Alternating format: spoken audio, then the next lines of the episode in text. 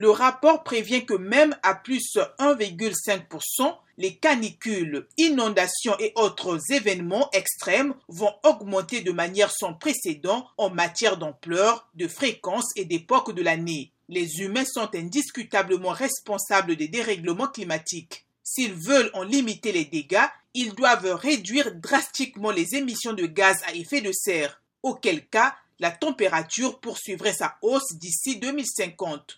Face à cet avenir apocalyptique, les appels à agir se multiplient. Pour le secrétaire général de l'ONU, Antonio Guterres, le rapport est une véritable alerte rouge pour l'humanité et doit sonner le glas des énergies fossiles qui détruisent la planète. Il plaide pour que les subventions aillent aux énergies renouvelables. Ce moment nécessite que les dirigeants mondiaux, le secteur privé et les individus agissent ensemble avec urgence et fassent tout ce qui est nécessaire pour protéger notre planète et notre avenir au cours de cette décennie et au-delà, avance le chef de la diplomatie américaine, Anthony Blinken.